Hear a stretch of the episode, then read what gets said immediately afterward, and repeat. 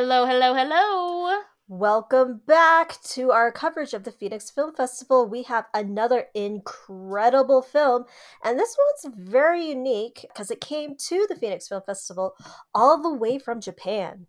Oh, and how you love your foreign films, Kaylee. Oh, I do, I do.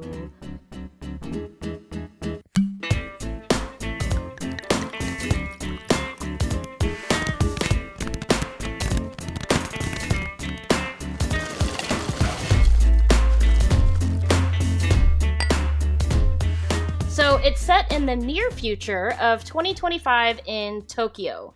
Kyoka is a single woman who is a very hard worker. I mean, come on, it's Japan. Her last relationship ended, and she's still really hung up on her ex. So she decides to do something about it. She orders a personal care humanoid, or PCH, and for all intents and purposes, he looks exactly like a human and he's able to do about 60% of what humans can do. And before you ask, yes, that includes sexy fun times. Kyoka names her PCH Kai, and she uses him to fulfill her needs for companionship. But soon she starts to develop deeper feelings for her AI lover. And then things take an even creepier twist when Kyoka discovers that she's pregnant with Kai's baby that's something that should have been impossible. So, yeah.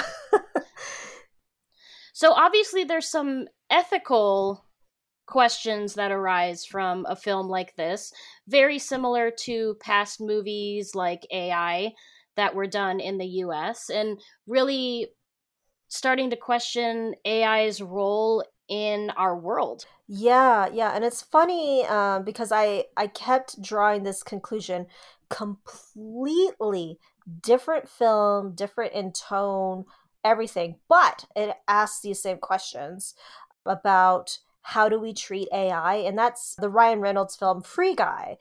In that film, the AI is actually in a computer. It's not physically present. Um, but I just kept going, oh my gosh, Kai, he's learning and adapting and trying to figure out how to fulfill Kyoka's needs.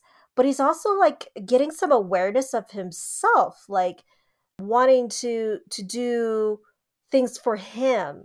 So it's just this idea of like, what do we do when we play God? You know, we're, we're creating these things. We say they're intelligent and then they gain that awareness, that consciousness, like waking up. And it's such a complicated yet fascinating question that experts and philosophers and scientists they're all you know grappling with now uh, as we do this in fact i just heard yesterday morning on npr about concerns of china developing ai and whether or not the us wants to use products that use their AI. So there's like so much there. And the other thing it also begs the question of is, you know, what makes us human? Yeah, you know, I parallel AI a lot with when we were younger, quite young, the same conversations were coming up with cloning.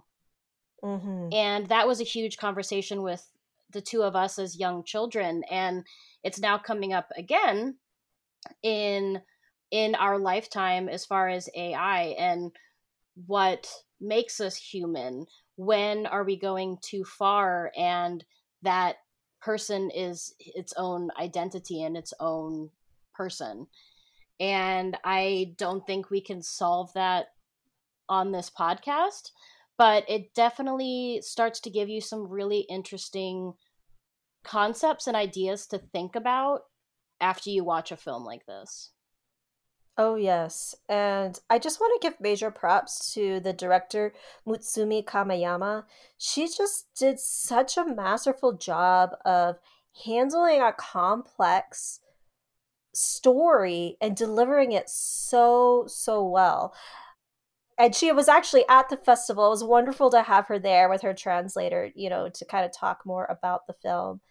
And she said, part of it was that she was she was interested in these questions of relationships and the AI and and all that stuff. And it, it kind of reminded me a bit like Japan makes a lot of those like uh you know sex dolls that look human they look rather creepy they do not look as good as the actor who played kai um Kosei Kudo call me. um, but uh, yeah, it, it was very, uh, you know, I think well presented, well put together. Um, and the acting, like uh, Ayaka Nakagochi, I hope I said her last name correctly. She played Kyoka. Um, she was just excellent, like very real feeling. Um, and this comes from me who's watched like a lot of anime, granted, animated, supposed to be, you know, over the top. But some of the, like the other Japanese shows I've watched have also felt like puff pieces. This felt like something I could really sink my teeth into. So I loved it. I couldn't agree more on the acting. Phenomenally done, whether it was a main character or an outlier from either like the Institute or even her friend group, which I really appreciated uh, it, it reminded me just really of like my girlfriends hanging out and it really broke that cultural barrier of you know again we're not really all that different and we would be remiss if we failed to mention that 12 months of kai did not walk away empty handed oh no they won best sci-fi at phoenix film festival and i'd have to say very well deserved like mm-hmm. m- major applause for the whole team, director and all. But 12 Months of Kai, excellent film. I hope that it'll be streamable somewhere because it's so wonderful. So, on that note, it's time to grade. Uh, how many shots twos for you in 12 Months of Kai? For me, a very solid four shots. My reasoning is it gets a little too weird and creepy for me at the end. I understand that. Maybe I should just make you watch more Japanese uh, films. Clearly. I'm actually giving it five shots. Uh, this is my first full five of the festival, but I just was completely drawn into the story. I loved the acting. Even like the set design and and costuming just felt very good. And I loved how it battled with all these questions. And we didn't really get into it with this review, but when she has her baby, like what to do about the baby. And then there's also like this big big brother element we haven't gotten into about the company that makes these PCHs and you know the ethicalness of basically allowing their robots to impregnate women. so totally worth it and a, a wonderful sci-fi. Um, and on that note, I am ready for a drink. Yep. If we talk about shots, you know we have to talk about drinks next. so, Tooz, uh, lay it on me. What you pouring? Okay, so I am going to do a matcha high. This is a typical highball drink. It starts with shochu, which, if you're not aware, is a distilled liquor similar to brandy or vodka and you mix that with soda water and in this case either matcha tea or green tea it just sounded super refreshing and i found all the sets and the acting to be very clean and i felt like this was a mm. very like clean and neat drink mm. i like it i went in a completely different direction though i found a list of cocktails that were created by ai Oh, um, okay. Yes. Uh the one thing it's not so good at is the names. So the name of this particular drink is Roll Fark. So roll like an acting role, and then Fark or Fark E because it's F A R K E. Um, make of it what you will of the title. but this is like a very sexy shot, and I'm like, oh yes, lay it on me. It's using Bacardi Oak Heart spiced rum, Carpano Antica Formula Vermouth, Bols Coconut Liqueur, Gusano Rojo Mezcal, and then uh, two dashes of bitters. And basically, shake everything in a cocktail and serve with ice. And make sure your glass is pre chilled.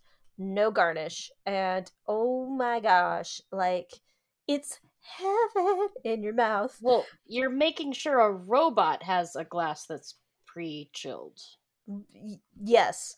I mean, I think I'm falling in love with AI already based on this drink. And maybe we should then wrap it up.